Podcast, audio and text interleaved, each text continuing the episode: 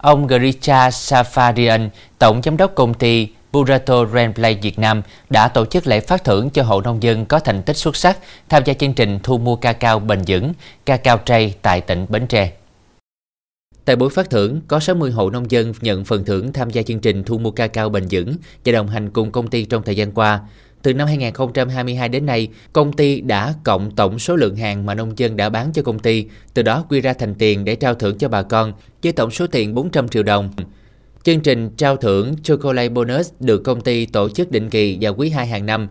Hơn 20 năm hình thành và phát triển, công ty Burato Grand Play Việt Nam tự hào là đơn vị dẫn đầu ở Việt Nam trong ngành sản xuất sô-cô-la. Burato Ram Play Việt Nam hiện đang chiếm hơn 60% thị phần sô-cô-la trong nước và xuất khẩu ra thị trường châu Á và châu Âu. Hiện công ty Burato Ram Play đã có nhà máy chế biến hạt cacao tại khu công nghiệp Giao Long, xã An Phước, huyện Châu Thành, tỉnh Bến Tre.